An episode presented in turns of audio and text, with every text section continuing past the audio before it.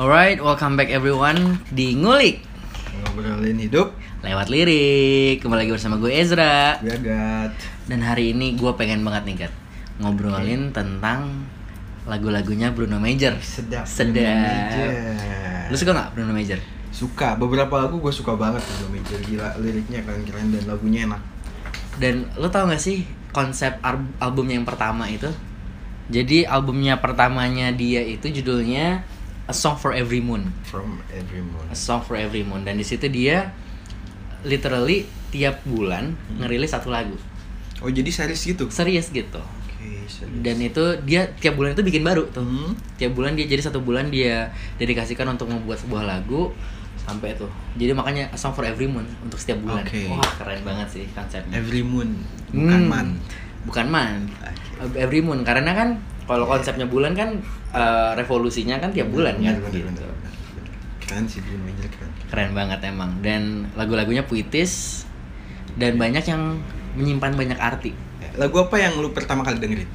Kalau yang pertama kali gue dengerin banget sih Easily.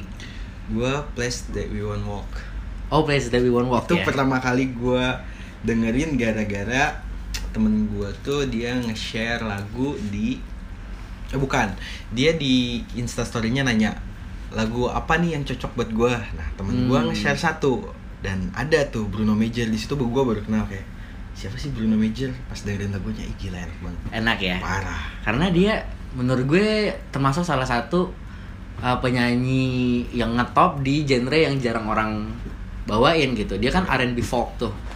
R&B folk kayak siapa lagi yang yang kita kenal banget yang yang mainin R&B folk. Ada ada gue kenal ini eh, yang nyanyi The Great Escape tuh siapa ya Patrick Watson Oh, Patrick Watson. Pat- Patrick Watson Gue baru tahu kalau dia itu gue bahkan belum pernah dengar lagunya Patrick Watson. Ntar gue dengerin. lagu-lagunya mirip-mirip. Ada Oke. dua lagu yang gue dengerin tuh yang The Great Escape sama satu lagi gue lupa judul. Itu enak. Boleh kali ntar gue cobain dengerin ya. Coba dengerin. Gitu. Nah, kalau gitu kita langsung bahas nih. Jadi episode kali ini kita dedikasikan bener-bener dengan lirik-lirik yang ditulis sama Bang Bruno, Major lah ya. Bruno Major. Lo dulu deh. Kalau dari kan lu tadi mulainya dari uh, The Places We Won't Walk ya. Baby Won't Walk. Tapi kalau untuk favorit lu sendiri nih, lu suka banget yang mana? Gue suka yang ini nih. On Our Own. On Our Own. On Our Own. Gila. Bagian mananya yang lu paling suka? Gue paling suka pas bagian dia bilang uh, try to pray but the angel said uh, we're too busy for you. Uh. Wis, gila. Kayak kayak gue gue sempat mikir kayak lu pernah nggak sih lu coba berdoa uh, berdoa ke doi Ke doi, ke Tuhan maksudnya. ya biar biar akrab aja Biar akrab ke biar doi. Yo yo yo. yo. gue soalnya kalau bahas bahas ketuhanan tuh agak canggung menyebutkan Tuhan gitu kayak Kenapa? nggak nggak tahu aja karena gue harusnya bilang Allah tapi gue harus bilang Tuhan karena biar general Biar general, Nah, oke. makanya gue agak canggung jadi gue ganti doi gitu jadi gue sebutnya doi Oke. kayak lu pernah nggak sih lu coba berdoa ketika lu susah tapi kayak dia nggak pernah gubris itu gitu kayak apa sih kayak gue udah berdoa tapi gue nggak dapet apa-apa gitu Oke. Udah Mungkin- udah doa dan udah usaha tuh. udah doa udah usaha tapi kita gini-gini aja gitu seolah-olah angels nggak nggak kayak- menyampaikan pesan itu Yoi, gitu ya. Kita terlalu sibuk buat kalian gitu. Hmm. buat lu gue gue sibuk banget banyak orang yang berdoa juga usaha juga yang lebih keras dari lu Hmm. tapi lu baru segini aja udah kayak melas-melas gitu kayak Melas-melas. nangis-nangis gitu. kayak kita terlalu sibuk buat lu gitu Iya. pernah gak sih ada di momen kayak gitu Ada sih, ada Ada. ada momen begitu. Hmm. Dan kalau dari yang gue pahami dari lagu On Our Own ini sendiri, kayak kan dia juga ngomongin tentang bagaimana dia ngomong ke mamanya kayak Iya. gue udah kayaknya udah gak percaya lagi deh Hmm, sama betul. sama Tuhan gitu kan. Betul. Eh, sedangkan mamanya kayak mencoba untuk meyakinkan dia kalau Iya, ke- kepercayaan inilah yang menguatkan kita sebagai manusia gitu. Kayak dia bilang kayak hidup lu tuh nggak sependek ini gitu hidup lu tuh kayak big story gitu story apa ya perjalanan yang panjang gitu cuman karena gini doang lu udah udah kayak gini gitu. terus dia bilang kayak but what if the world is a hopeless place gitu kayak What if the world gimana is a hopeless gitu place? terus dia bilang and and we're on our own And we're on our own. And we're- kayak gitu, kayak gitu. Gila sih. setelah dia mikir kayak gila berkah banget kayak Tuhan kayak doi menciptakan manusia itu kan kompleks ya. Kompleks. Dia, dia kasih akal terus kayak mikir gitu. Kalau misalkan hidup tuh nggak nggak sesederhana itu. Lu harus mikir keras. Lu harus kalau koin tuh lu harus flip tuh mana ketika lu bahagia, lu ketika lu sedih lu tinggal milih aja. Tinggal milih jangan aja. ah bukan jangan kayak bisa jadi ketika lu sedih itu itu tuh momen bahagia lu cuman lu nggak ngerti gitu. Cuman lu tinggal ganti aja sudut pandangnya Sudut sebelah pandangnya mana. ya, gimana kita mau Iya. mempersepsikan Iya, keadaan, keadaan lu. itu. Ketika lu udah bisa mengubah persepsi itu, dia sendiri yang bilang what if the world is the, beautiful, beautiful place, place, iya. gitu Anjir, keren banget gitu. Cuman gara-gara ganti persepsi doang dia udah bisa eh, merubah dari dia menganggap dunia ini hopeless place jadi beautiful place. Oke. Kan keren banget anjing, keren Benar. banget. Jadi lagunya benar-benar uh, menggambarkan konflik di Iya, di di kehidupan diri- dia, di diri dia gitu ya, secara spiritual, Parah. secara emotion. keren gue suka banget kayak ini spirit kayaknya salah satu lagu dia yang eh, spiritual kayak apa ya membahas keyakinan gitu kayak Membahas keyakinan. kayak gitu kayak gitu. Lalu gimana? Lu gimana?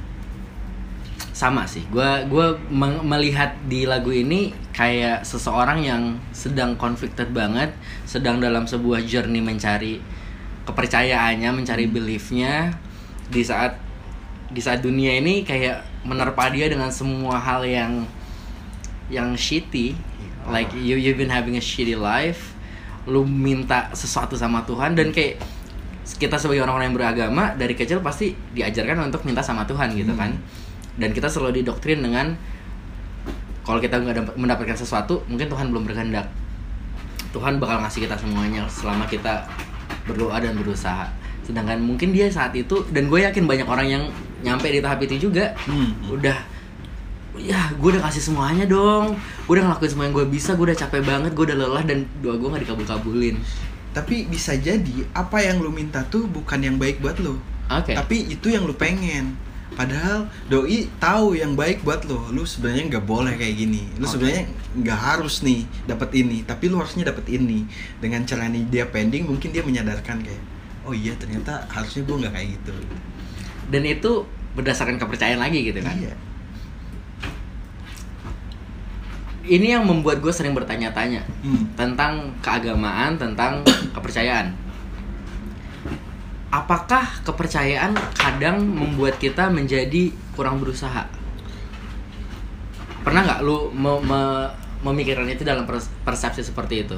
Kayak oke gue udah usaha gue nggak dapet mungkin Tuhan berkehendak lain dan gue nggak harus di sini. Jadinya lu pindah ke hal yang lain kayak membuat lu berhenti untuk berusaha nggak? Enggak sih gua enggak sampai kayak kayak gitu. Karena karena menurut gua kepercayaan itu keyakinan kan? Dan keyakinan itu nggak bisa diukur sama logika.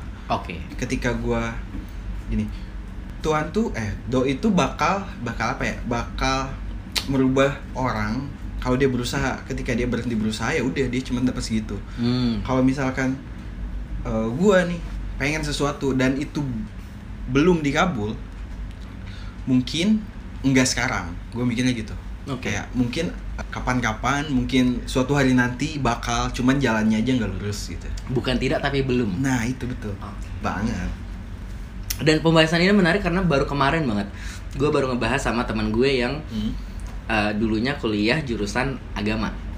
Oke. Sampai-sampai di kantor tuh dipanggilnya Pak Us. Pak Hmm. Ustadz maksudnya. Betul nah kita kita ngomongin tuh kemarin udah ada ke mana-mana kita ngomongin. Hmm, kayak misalnya ada ada beberapa ajaran yang eh, ajaran Islam yang mungkin bukan yang common ya tapi kayak mungkin yang udah menjurus-jurus gitu. Hmm, ada yang mengajarkan amalan-amalan kayak oh lu mau dekat sama nih cewek hmm. ini lu lakuin amalan-amalan ini ini. Amalan ini. Dan dia waktu itu sempat mencoba gitu kan. Dia sempat mencoba melakukan itu sampai tiga kali teleponan dapat tapi Nah, gini ceritanya. Ceritanya adalah di tiga teleponan itu, jadi yang pertama ceweknya masih biasa aja. Hmm, Teleponan kedua juga oh ya mungkin membaik sedikit. Tapi yang ketiga katanya dia mulai berasa berubah, berubah berubah. Ceweknya berubah. Ceweknya menjadi lebih lembut, lebih perhatian, lebih seolah-olah di telepon itu tuh bener-bener pengen pengen deket banget sama dia. Dan di situ dia berhenti melakukan amalannya dia takut.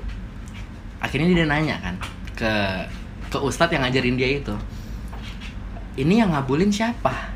Iya. Iya. karena ini bukan amalan yang biasa diajarkan di Islam gitu kan. Nah, meskipun memang eh, dengan ayat-ayat Quran tertentu gitu kan dan dengan ajaran-ajaran yang bukan ajaran ya dengan cara-cara yang mungkin bisa dibilang unik. Kayak contohnya dia harus selalu memulai percakapannya mhm. kayak dia harus selalu yang bilang assalamualaikum dan dia nggak boleh yang bilang waalaikumsalam jadi misalnya gue nelpon lu gue pengen lu deket sama gue kalau misalnya lu bilang assalamualaikum gue nggak boleh bilang waalaikumsalam Oh gitu. gue harus bilang assalamualaikum dan lu yang harus bilang waalaikumsalam Ini unik sih. Gua Unik baru, kan? Baru denger. baru dengar kan Baru denger. I mean as a Muslims and never hearing that Oke. Pasti jadi bertanya-tanya dong ini Ah. ini ajaran yang mana nih gitu kan jadinya dia bertanya-tanya ke ustadznya ini nih yang ngabulin doa kita siapa ya Hmm. kalau misalnya kita pengen deketin orang dan kita misalnya nggak pakai amalan ini tapi kita pakai santet misalnya Hmm. jadi misalnya sama nih cewek tapi kan santet mintanya ke siapa Iya.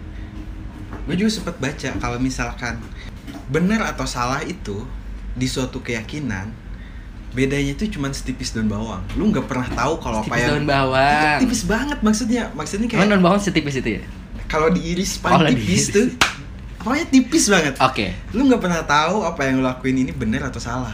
oke Kayak bisa bisa bisa saja ketika lu ngelakuin ini itu tuh ternyata salah. Hmm. Tapi berasa bener.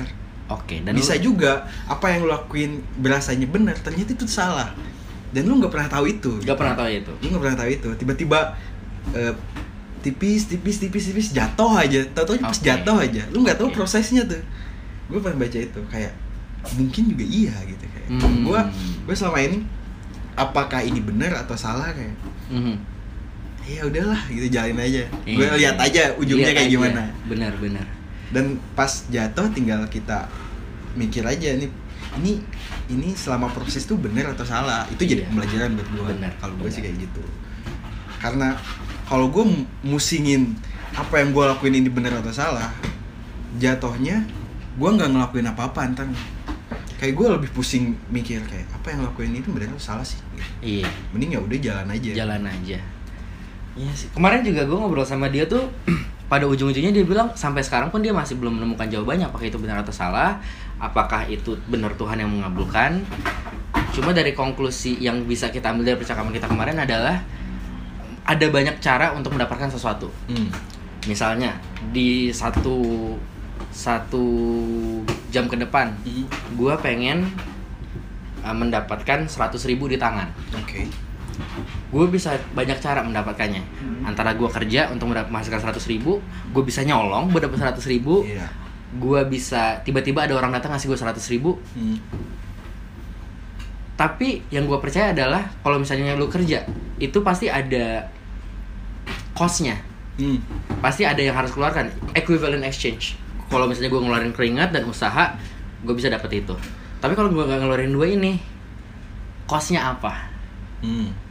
Nah itu juga sih yang aku ujung-ujungnya jadi pembahasan kita kayak oh makanya mungkin kali ya dulu tuh di ilmu-ilmu kalau ada orang pakai ilmu-ilmu hitam yang dapat costnya bukan dia, yang ngebayar costnya bukan dia tapi harus ada tumbal, mungkin di apa keturunannya nanti ada yang kena gitu. tapi mungkin ada keyakinan yang another level kayak misalkan buat buat muslim itu kan ada tingkatannya ya Iya. ada tingkatan bla bla bla bla bla bla nah di level-level tertentu kadang kayak gue baca sempat ada perdebatan tentang guru dan murid kata Hmm. murid kalau lu udah kalau lu pengen sesuatu lu harus kerja Oke. lu harus kerja lu harus usaha lu harus keluar Mhm. tapi karena gurunya punya keyakinannya lebih dari itu kata gurunya kalau lu mau sesuatu lu minta sama yang ngasih sesuatu Oke. nah, dan ternyata dijalankan tuh dua- dua-duanya muridnya kayak- Dan gurunya.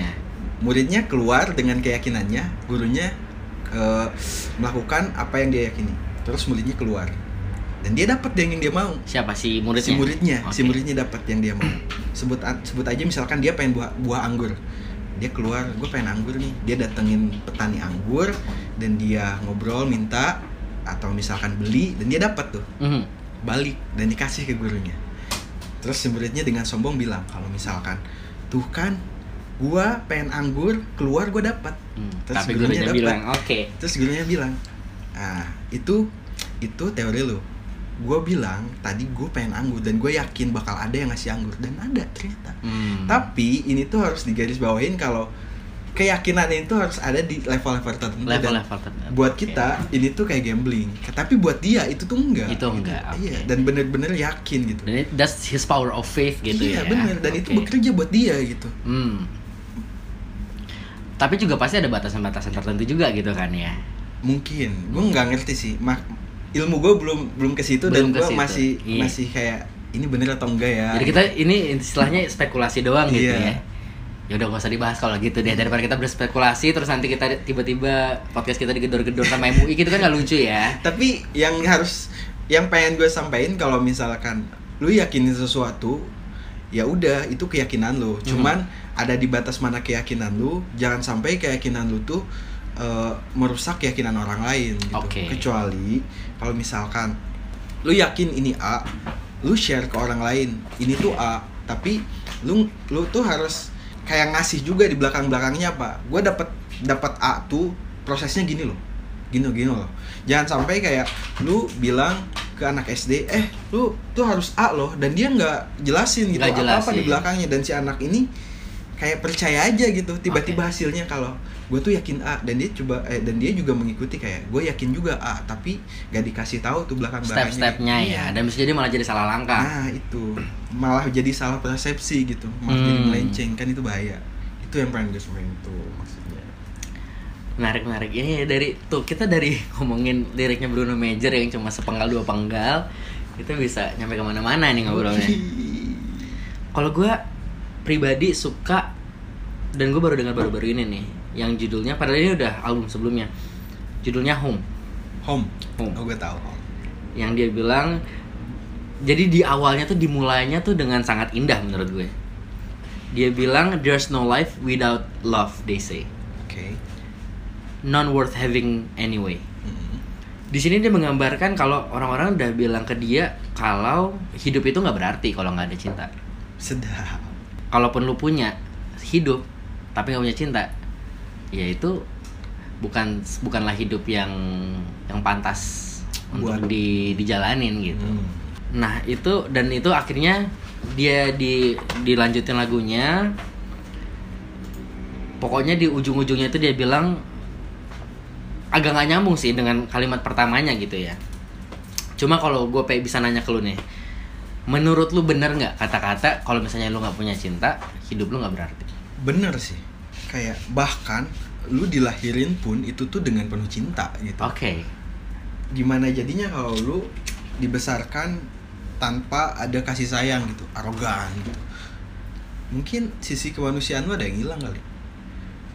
Jadi menurut lu cinta itu adalah sebuah bagian besar dari dari hidup. Dari hidup itu sendiri Iya, gitu ya? karena gini dengan adanya cinta kasih sayang lu menyebar ke sifat-sifat lain oke dengan lu punya cinta dan kasih sayang lu pasti empati sama orang lain empati simpati sama orang kayak gitu kayak Oke. gitu dengan lu nggak ada kayak dan gak mungkin juga ada orang nggak nggak ada cinta gitu nggak ada kasih sayang mungkin gak sih kalau menurut Hmm. gue pribadi nggak mungkin sih se se se arogan arogannya orang sejahat jahatnya orang pasti ada Pasti ada secuil secuil gitu. cinta Ada. dalam dirinya Iya, gitu ya bahkan binatang pun ada pasti. Tapi menurut lu sendiri nih cinta itu adalah sesuatu yang bisa lu kontrol atau enggak? Karena menurut science cinta itu adalah chemical reaction gitu kan. Reaksi kimia di tubuh kita yang membuat kita merasa kayak oke cinta sama nih orang. Padahal menurut science itu adalah the way our body reminds us that we actually need to reproduce. Karena itu adalah arti kemanusia arti seorang makhluk hidup yaitu untuk meneruskan generasi generasinya ke depan. Untuk reproduksi. Harus disamain dulu nih persepsi cintanya kayak gimana. Gue Oke. gue sendiri masih nggak tahu cinta tuh apa gitu. Jadi kita dua ini kita dua makhluk yang buta cinta ya sebenarnya ya? Iya gue masih nggak ngerti nih kayak arti arti sendiri cinta tuh apa? Gue nggak tahu. Kalau disebut lu pernah cinta sama orang? Gue nggak ngerti nih apakah bener ini tuh cinta atau misalkan cuman sekedar sayang atau suka gitu. Itu kan beda ya beda. Oke. tiga kata yang beda arti. Cin- cinta sayang sama suka. Cinta suka sayang. Oke cinta suka sayang. Dan buat lu sendiri cinta kan lu bilang lu sendiri masih nggak ngerti cinta itu apa. Tapi untuk sekarang kalau lu bisa bilang aku cinta sama kamu what does that mean to you? Apa artinya buat lu? Selama ini selama gue punya cewek gue nggak pernah bilang kayak aku cinta sama kamu. Oke sayang pernah bilang? Gue selalu bilang aku sayang sama kamu. Oke. Karena gue nggak tahu tuh cinta tuh apa gitu. Cinta itu apa? Mungkin kalau kalau levelnya tuh orang tuh suka sayang cinta. Oke. kalau gue ke pasangan tuh untuk jadi pacar mungkin sekarang sayang. Oke. ke orang tua mungkin gue cinta. Oke. Gue harus karena bakal ada perbedaannya antara cara kamu nge-treat mereka dan cara lo memikirkan mereka pasti beda. Beda banget lah walaupun gue juga sayang sama orang tua masa nggak sayang sih Iya. gue masih nyari sih cinta tuh apa gitu belum nemu apa ya kayak artikel yang bahas itu gitu Oke. atau gue nggak nyari Tapi memungkinkan nggak menurut lo untuk seseorang itu cinta tanpa suka? Kayak pasti ada dong orang anak yang nggak nggak suka sama orang tuanya. tapi dia cinta Ada nggak sih anak yang nggak cinta sama orang tuanya? ada nggak sih anak yang nggak suka sama orang tuanya nggak Ada pasti. Emang lo nggak pernah ada temen lo yang komplain ke lo kayak ah gue nggak seneng banget sama orang tua gue, gue gue nggak suka sama orang tua gue. itu cuman beberapa momen gak sih Oke. nggak menggambarkan keseluruhan, Keseluruhannya hidupnya terus dia hidupnya. bilang gue nggak suka sama orang tua Bisa jadi itu di momen itu. cuman itu gara-gara momennya aja gitu momen Oke. yang dia nggak enak atau selek Mhm. terus dia bilang gue nggak suka nih kalau ada orang bilang gue nggak suka sama orang tua gue kayaknya kemungkinannya kecil menurut gue Oke. Menarik Masih- karena gue pernah ngobrol sama teman gue yang menurutnya selama selama dia hidup orang tuanya nggak berlaku seperti orang tua buat dia. Dia merasa seperti eh, hidupnya itu teraniaya dan tidak dibimbing dan malah dia merasanya dirusak makanya dia nggak suka sama orang tuanya. But at the same time dia nggak bisa lari dari merasa kalau itu tetap orang tua gue. Pas nanti mereka tua mereka tetap tanggung jawab gue. Gue tetap harus ada buat mereka meskipun mereka gimana pun gitu. Jadi dia nggak suka tapi tetap ya bisa dibilang sayang atau cinta sama orang tuanya. Itu yang gue yang gue pikirin tadi sebelum gue ngomong kayak gitu. terus kayak gini kita tuh nggak pernah tahu kita nggak pernah tahu cara orang tua kita mendidik kita kayak gimana Hmm. kayak mungkin dia melakukan suatu hal misalkan dia A ternyata tujuannya tuh nggak disebutin tapi dia nge-treat kita A gitu Hmm. kita nggak pernah tahu bahwa tujuannya tuh ini loh A tuh mungkin kita aja nggak belum dapat tuh ketujuannya Belum tapi di tengah-tengah kita udah nyimpulin kalau kok gue Oke. di kayak gini sih gitu Iya. Karena bentuk cinta juga banyak banyak banyak bentuknya ya. banyak, banyak, banyak. Ada tough love, ada sweet Iya. love, ada caring love. bahkan kita nggak pernah tahu alasan orang tua marah ke kita yang Hmm. kita tahu kalau dia marah Iya. kita nggak tahu kasih sayangnya di belakangnya segede mana dengan Oke. dia marah gitu Karena namanya orang tua, masa iya sih pengen hal buruk terjadi ke anaknya? nah itu kita nggak pernah sadar ke situ Benar. mungkin udah gede aja baru oh ternyata gini oh cara ternyata cinta, gini cara dia mencintai gue gitu ya. banyak hal maksudnya cuman kitanya aja yang nggak tahu maksudnya tuh kalau dia tuh A gitu Dan pada ujungnya kembali lagi orang tua kita juga manusia gitu kan. iya Menarik, menarik. Nah, lagunya itu pada ujung-ujungnya eh, jadi dia membahas dari situ berujung ke wherever you are is where I call home. sedap Jadi buat dia di mana pun pasangannya berada, dia merasa itu tuh rumah. iya Dan lu pernah nggak merasakan itu di pasangan lu? Kalau gue di mana aja tuh, kalau ada dia, itu gue berasa di rumah. buat pasangan belum sih belum Buat orang tua, buat keluarga ya. buat keluarga karena kadang ada orang yang dia tuh nggak bisa bedain tempat tinggal dia dan rumah tempat tinggal tuh tempat saat ini dia tinggal walaupun dia di rumah sama keluarga mungkin dia nggak ngerasa itu rumah Hmm. tapi ada beberapa orang yang ngerasa kalau misalkan tempat tongkrongannya itu rumah Oke. jadi tempat di mana dia diakui dia disambut dia diperlakukan dengan baik itu ada rumah menurut Oke. gue ya kalau tempat tinggal ya tempat di mana lo tinggal sekarang Oke. gue gue suka bedain kayak di mana tempat tinggal gue di mana rumah gue kalau buat pasangan belum ada sih sampai sekarang Oke. belum Tempat belum tinggal dan nyampe rumah tuh berbeda beda, gitu ya. iya. Iya. belum nyampe ke tahap itu sih belum Hmm. nyampe ke tahap itu kalau buat pasangan dan gue dan gue merasa itu salah satu bentuk keindahan di bahasa Inggris di mana kayak ada house ada home gitu kan kayak house itu rumah ya rumah-rumah tempat kita tinggal gitu kan Iya. sedangkan home adalah ya rumah where we belong gitu itu kenapa bahasa Inggris tuh lebih gampang? Karena Lebih ga- spesifik. karena spesifik bahasa benar. Indonesia tuh lebih susah. Karena satu kata tuh bisa mengartikan banyak hal yang menjadikannya lebih indah juga gitu ya. satu kata berjuta arti. Yo dan satu hal yang dulu gue pernah baca di Instagram lu tau lah gue suka apa? Hmm. kalau lagi galau di Instagram nyarinya puisi-puisi gitu Oke. gitu kan. Gue pernah stumble upon gue ketemu sebuah puisi dia bilang bukan puisi sih tepatnya lebih ya? ke arah tulisan. Kuat gitu. Quote gitu. Dia bilang selama ini orang yang menganggap wanita di bawah lelaki itu salah. Mm-mm. dalam bahasa Inggris tapi ya dia bilang selama ini orang yang menganggap lelaki- wanita itu di bawah lelaki itu salah. Mm. jelas salah dan untuk wanita yang menginginkan equality why do you want that? Kenapa lo mau itu? Karena pada pada dasarnya wanita tuh lebih dari laki-laki. Parah parah.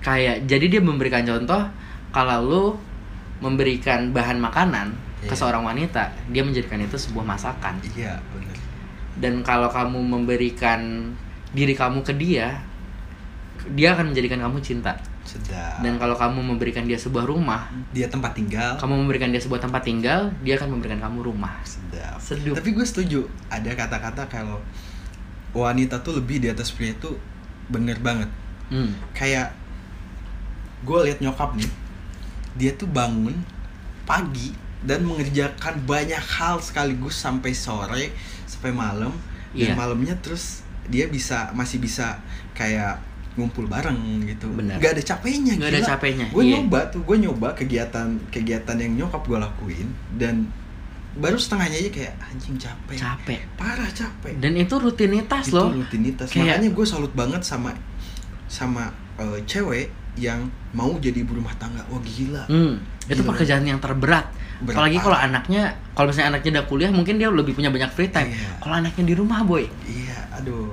Makanya gue salut banget sama cewek. Bahkan sebelum dia jadi eh, ibu hmm. dia tuh udah kayak harus ngalamin menstruasi tiap bulan Ugh, gitu which is not easy ih parah gue sempat nyoba kayak gue pernah kram perut Hmm. dan itu rasanya nggak enak bro sakit banget Dan bahkan cewek kayak buat, gitu? buat bangun aja susah gitu. Buat bangun aja Gua susah, hampir nangis tuh di situ cewek tiap bulan tujuh kali kayak gitu gila gue makanya tujuh hari selama sebulan Keren. makanya tadi ada juga yang nanya ke gue jadi tadi gue lagi ngobrol-ngobrol Hmm. sama ada yang lagi PMS ceritanya. Dia bilang aduh lagi PMS nih biasanya kalian ngapain kalau cewek kalian PMS kalau kalian punya pasangan dan pasangan kalian PMS ya gue bilang ya ditreat sebaik mungkin. Hmm. cause it's not easy. Iya.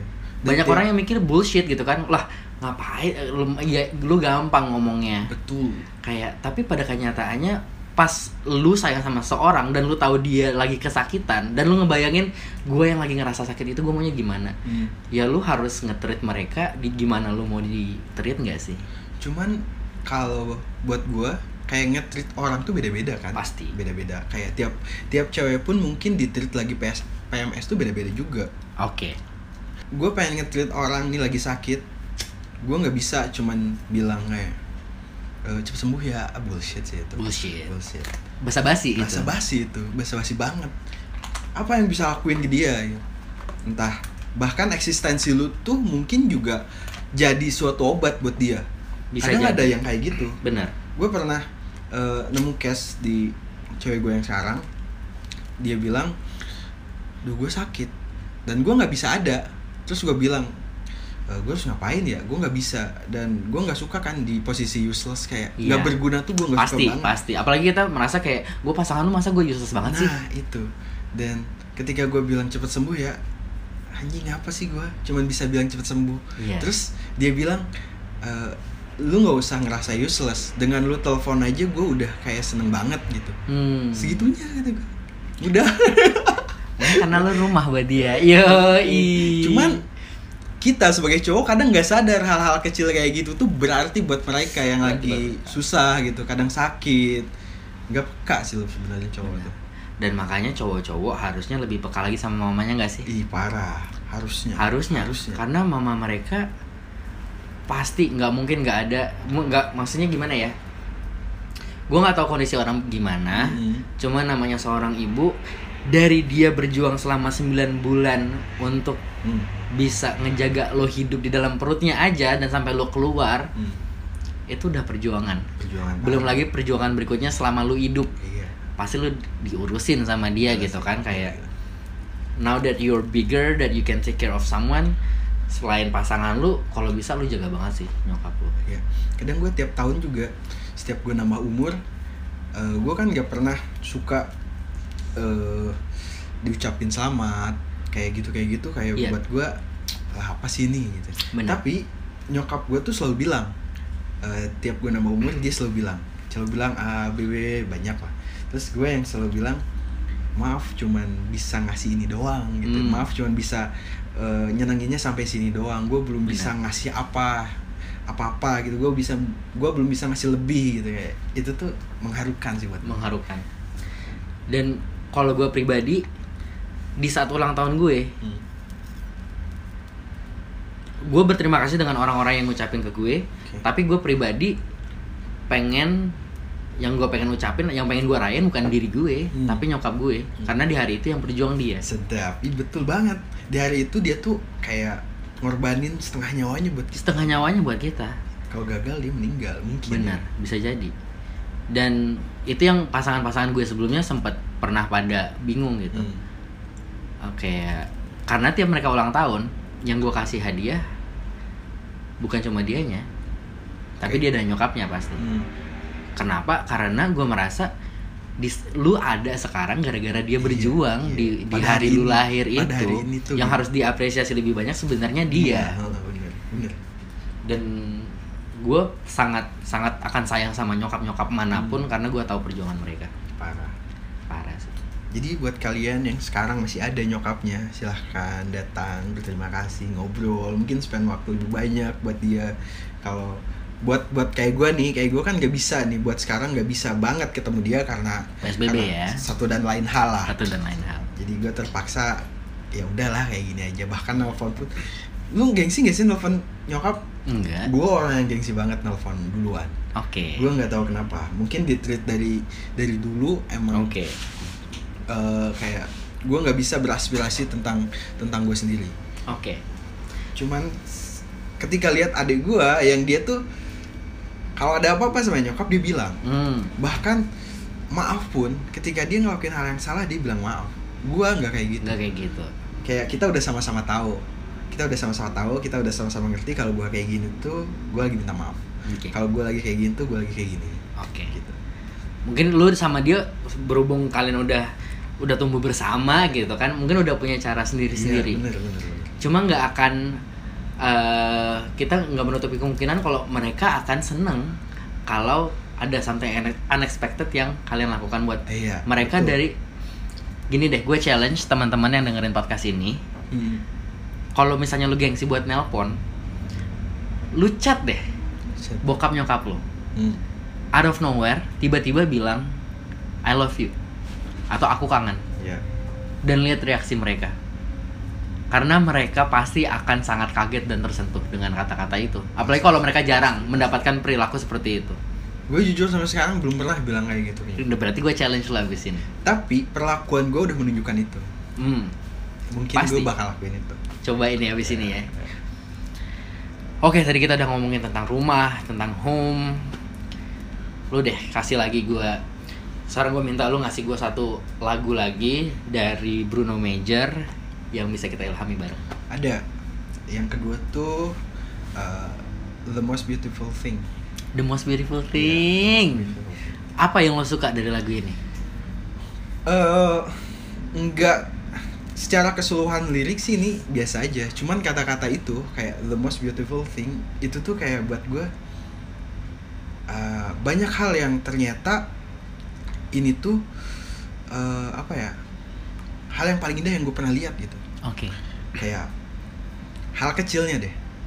Gue lihat bokap gue tersenyum itu kayak anjing ternyata Oke. indah banget gitu. Jadi yang lo persepsikan dari lagu ini bukan cuma bukan cuma partner tapi banyak hal banyak gitu hal. ya. Kayak gini gue pernah ngecamp di satu tempat di hutan. Terus gue anak gunung banget ya bang ya? Ih, parah pada saat itu pada, Pada saat itu, sekarang oke. udah nggak. Nah terus uh, gue nggak bisa tidur tuh. Karena biasanya ketika gue camping atau gue naik gunung itu tuh pasti intensitas tidur gue tuh dikit banget. Mhm. karena gue lebih pengen nikmatin momen gitu. Nah pada saat itu gue nggak bisa tidur sampai pagi. Di malamnya sekitar jam 2 jam 3 ternyata eh di tempat itu tuh lagi ada kunang-kunang kawin. Oh Hmm. gila, itu keren banget, indah bro. Kayak lu lihat di di di di sekitar lu tuh nyala-nyala gitu loh. Ding, ding. Oh itu keren banget gila. Kayak gue bersyukur. Anjing keren banget ini. Kayak gue bersyukur hidup gitu. Bersyukur Kayak hidup. bersyukur dapat momen ini gitu. Karena enggak semua orang bisa dapat gitu. Bahkan gue ke situ beberapa kali pun momennya nggak ada. gitu oke kayak gitu kayak gitu kayak ternyata banyak uh, hal indah yang pernah gue lihat dan belum tentu orang lihat. Dan gue bersyukur atas itu. Berarti yang lu pelajari dari lagu itu adalah resapi hidup lu observasi sebanyak mungkin dan lu akan menemukan hal-hal indah yang mungkin gak lu notice sebelumnya. Banyak banget sebenarnya. Dan banyak hal yang belum pernah lu lihat itu tuh ada di luar sana. Bener gue saranin yang yang sekarang lu cuma hidup monoton kerja kerja kerja coba waktu luang lu eh coba waktu coba luangkan waktu lu buat keluar Hmm. lihat banyak hal-hal kecil yang sebenarnya indah banget. Kayak lu eh, lihat anak kecil ketawa di tengah di tengah-tengah kesusahan itu kayak anjing keren bocah. Di saat orang lain susah gitu misalkan keadaan bencana dia masih bisa senyum gitu. Sedangkan Hmm. gua yang datang kayak miris banget gitu. Oke. Apa yang dipikirkan gitu kayak hal indah apa yang dilihat dari Iya, mata dia iya, gitu ya bener. banyak kacamata yang nggak bisa kita lihat gitu sedangkan orang lain lihat hal-hal yang kayak gitu tuh yang kayak kayaknya gua harus nyari nih hal-hal yang bisa eh, apa ya terekam di kepala gua kalau ini tuh indah hmm. kayak itu memacu gua buat gua harus nyari-nyari lagi nih gitu. sebuah sebuah peringatan ke kita untuk menikmati hidup dan Iya. Menemukan keindahan-keindahan yang tersembunyi gitu ya jangan dihabisin sama bucin doang Oh, itu nyelek atau gimana gitu ya? Yoi. Gue kalau gue sepahaman sih sama lu sih. Tapi jujurnya lu benar-benar mengubah persepsi gue tentang lagu itu gitu. Hmm. Di awalnya gue yang ngeliatnya kayak wah ini lagu bucin nih gitu kan. kalau dilihat dari keseluruhan liriknya ini bucin banget Lagu sih. bucin banget. Iya. Tapi kalau kita bisa lihat-lihat lagi banyak hal indah selain bucin gitu ya. Ih, banyak banget bro makanya keluar keluar Makanya keluar. harus keluar dari zona nyaman Yo, tiba-tiba bahas 420 nanti kita tiba-tiba. Boleh kali ya episode berikutnya kita bahas 420 ya. banget, boleh banget Berhubung kayaknya lagu 420 emang cocok banget buat kita breakdown gitu ya. Kita cari. Oke oke sih. Wah, gila kalau si Ariel Semana keren. tuh hmm, keren banget harus nggak ngerti lagi deh. salah satu pencipta lagu yang liriknya gue suka Ariel Semana. Makanya manggung terus kali. Ya. Kalau gitu kita masuk ke topik kita yang terakhir deh. Kayak kayaknya kita udah udah lumayan panjang juga kita nge- ngebahas ini. Hmm. Takut takut podcastnya kepanjangan. Hmm. Gue masuk ke lagu terakhir untuk kita bahas. apa nih dan ini lagu yang gue baru denger kemarin persis Oke. dan bikin gue pengen gue pengen ngajak si Agat bahas Bruno Blizzard deh Hmm. karena gue pengen banget nih ngebahas lagu ini Hmm. judulnya To Let a Good Thing Die membiarkan sesuatu yang bagus mati majority versesnya dia menggambarkan beberapa hal-hal yang menjadi analogi-analogi menarik Hmm. dia bilang you can ask a tree to blossom if it isn't spring Hmm. Don't leave the house at midnight and expect the birds to sing. Jadi lu nggak nggak bisa meminta sebuah pohon untuk berbunga kalau itu bukan di saat lagi musim semi dan lu nggak bisa meninggalkan rumah lu di tengah malam dan berharap burung-burung bernyanyi. Hmm. Di situ dia menggambarkan kalau menurut gua pribadi ya, gua ngelihatnya adalah sebagai some things are meant to be at certain times Oke. kayak banyak hal yang lu nggak bisa paksain Hmm. di hidup ini lu kadang lu nggak punya power untuk mendapatkan hal-hal yang lu harapkan Hmm. karena it's not the right time it's not the right moment dan lu nggak bisa memaksakan itu. Hmm. lu harus ngikutin aja alurnya waktu dan ya apa yang terjadi gitu. Tapi gue sependapat sih kayak lu harus biarin sesuatu yang bagus itu meninggal gitu. Ya. Karena kita nggak tahu kalau itu tuh bagus sampai kapan. Oke. Bisa jadi sesuatu yang bagus ini tuh ternyata busuk di belakang. Busuk di belakang. Kayak buah. Lu harus nikmatin buah ketika dia lagi bener-bener eh, waktunya berbuah gitu. Kayak manis-manisnya. Kalau itu dibiarin sampai lama lagi mungkin busuk. Atau dimakan orang. Atau dimakan binatang lain. Oke. Maksud gue gitu kayak banyak hal. Bahkan orang-orang baik sekarang itu tuh lebih cepat di diangkatnya, diangkatnya. ya diambilnya ya. Karena doi nggak mau lihat dia tuh kita nggak tahu nih. Bahkan si orang ini tuh nggak tahu gue baik tuh sampai kapan. Oke. tapi doi tahu nih. Dua tahu ya. Kalau lu lama lagi lu pasti buruk nih. Benar. Ini gue cabut sekarang. Oke. Itu. Jadi yang bisa kita ambil adalah kadang terkadang ada sesuatu yang kita suka banget, yang kita sayang banget, tapi itu harus berakhir dan mungkin itu emang yang terbaik gitu ya. Iya. dan banyak kasus romance juga ketika dia lagi suka-sukanya sama orang dia nggak biarin nih si orang ini diambil sama orang salah satu jalannya dia bunuh Uh, banyak tuh kasus Dark. kayak gitu kalau lu baca artikel-artikel di luar tuh udah kayak gitu banyak kayak gitu banyak ya. hal eh banyak banyak kasus emang kayak gitu secinta itu gitu sesuka itu Daripada lu sama orang lain mending nggak ada yang punya lo sama sekali. Ih, gitu Twisted sekali walaupun itu. itu agak gila sih tapi Gila, kan gila. kejadian itu tuh kejadian gitu. Oke. Makanya ketika belum Major bilang gitu gue belum pernah denger lagunya sih tapi Oke. ketika lu bilang ya udah daripada kita lihat busuknya Benar. Kalau kita membicarakan tentang kehidupan secara secara general ya, secara whole kayak roda kan lu pernah bilang ke gue kalau Iya. hidup tuh kayak roda kadang di atas kadang di bawah Hmm.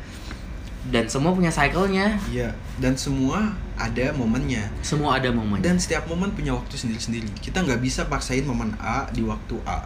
Benar. Momen B di waktu B. Ya udah kita cuman bisa ikutin aja itu. Benar. Dan itu yang menurut gue indah banget dari lagu ini. M- lagu ini benar-benar menggambarkan arti acceptance Hmm. tanpa dia menyebutkan kata acceptance Hmm. sama sekali. Ya. Dan dia mengajarkan lu buat nerima hmm. lu harus nerima apa pun yang terjadi apa yang udah lu usahain Hmm. apa yang udah lu jalanin kalau emang udah waktunya berakhir berakhir. Bener bener bener. Wah indah banget ya. Keren banget sih. Keren Emang-. Bruno Major keren banget. Gila. Gila gila. Dan itu kita cuma baru ngomongin beberapa lagu dari Iya, dia iya. yang sekarang udah dua lagu eh dua album ya sekarang ya dia ada dua album. Dua apa Jadi- tiga sih? Tiga kalau tiga cuma yang saat yang pertama itu kalau nggak salah lagu lagu-lagu Christmas deh iya satu album dia dedikasiin buat Christmas. Hmm. Gue belum pernah dengar karena gue nggak gue juga belum pernah dengar. Nah. Cuman gue lihat albumnya pas di Spotify di Spotify ada ada tiga. Ha. cuma kalau yang official album yang dia rilis itu Dua. dua. Yang pertama itu yang gue bilang A Song for Every Moon tadi yang rilis 2017 sepanjang 2017 dan yang kedua itu yang baru rilis tahun ini To Let a Good Thing Dai Die emang itu title albumnya itu lagu itu. Dan itu ditaruh di paling terakhir tuh lagunya. Iya. Jadi kayak kalau lu ngikutin lagunya dari lagu pertama sampai lagu terakhir ditutup dengan you know what? Ini hidup lo. Lu terima apa yang terjadi. Hmm. kalau selama ada yang bagus lu nikmatin. Hmm. kalau memang harus berakhir ya boleh sedih tapi Nikmatin it's time. juga gitu ya. nikmatin nikmatin. Tapi kadang ya kalau lu eh, lihat sebuah lagu kadang musisi itu ngerilis ngeri- ngerilis single itu tuh bukan yang dia buat oke nih kayak gini. Kayak musisi ngeluarin single A. Hmm. ternyata lagu juara dia tuh bukan di single itu. Bukan di single itu. Lu harus lihat di albumnya. Kadang-kadang dia taruh di paling bawah. Taruh di paling bawah, kadang-kadang dia taruh di, di tengah-tengah. Benar. dan kita nggak pernah tahu mana lagu-lagu yang anjing ini keren. Dan penyusunannya itu Iya. sebenarnya pasti ada maknanya Ada gitu ya. maknanya. Dan yang kita tahu kan cuman singlenya doang. Benar, padahal benar. di albumnya tuh ada banget tuh yang keren-keren. gue kadang nyari lagu yang orang dengerin A gue nyari nih album yang ini tuh gak pernah didengar. Ternyata sesuatu nih lagu ini tuh. Ah. Gue kadang suka kayak gitu. Gitu ya. Bener sih. Karena sekali lagi kalau dia berani ngeluarin lagu itu pasti buat dia ada maknanya kan. Ada banget. Dan se- nggak semua lagu bisa masuk ke semua orang. Hmm. jadi buat teman-teman yang suka mendengarkan sebuah lagu kalau punya waktu coba dieksplor Iya, gitu ya. albumnya albumnya lagu-lagunya. Siapa tahu ada yang resonate sama pemikiran lo sama perasaan lo. Iya, bener bener. Dan hari ini kita udah ngebahas hidup dan romansa bahkan sampai ke spirituality juga ya Hmm, hmm. dengan lagu-lagunya si Mas Bruno Major ini. Semoga kalian enjoy percakapannya dan mungkin kita bakal end di sini dan kita mungkin berikutnya bakal membahas 420 kali ya boleh boleh banget Boleh ya? 420 Oke, terima kasih semuanya yang udah dengerin. oke see you dah Bye bye. Ya, terima kasih teman-teman semuanya udah dengerin gue sama Agat. Semoga kalian semua enjoy conversations that we had dan kalau kalian punya saran, punya komen, punya feedback atau bahkan kalian punya sebuah lirik yang menurut kalian cocok banget buat dibahas di episode-episode kita berikutnya, feel free buat reach out ke gue di Instagram gue @ezra.ara, ada juga di cover podcastnya. Kita bakal usaha untuk ngebales semua DM-DM dari kalian dan kalau emang ada lirik yang menarik pasti kita akan bahas itu di episode kita berikutnya. So, have a good day and have fun everyone.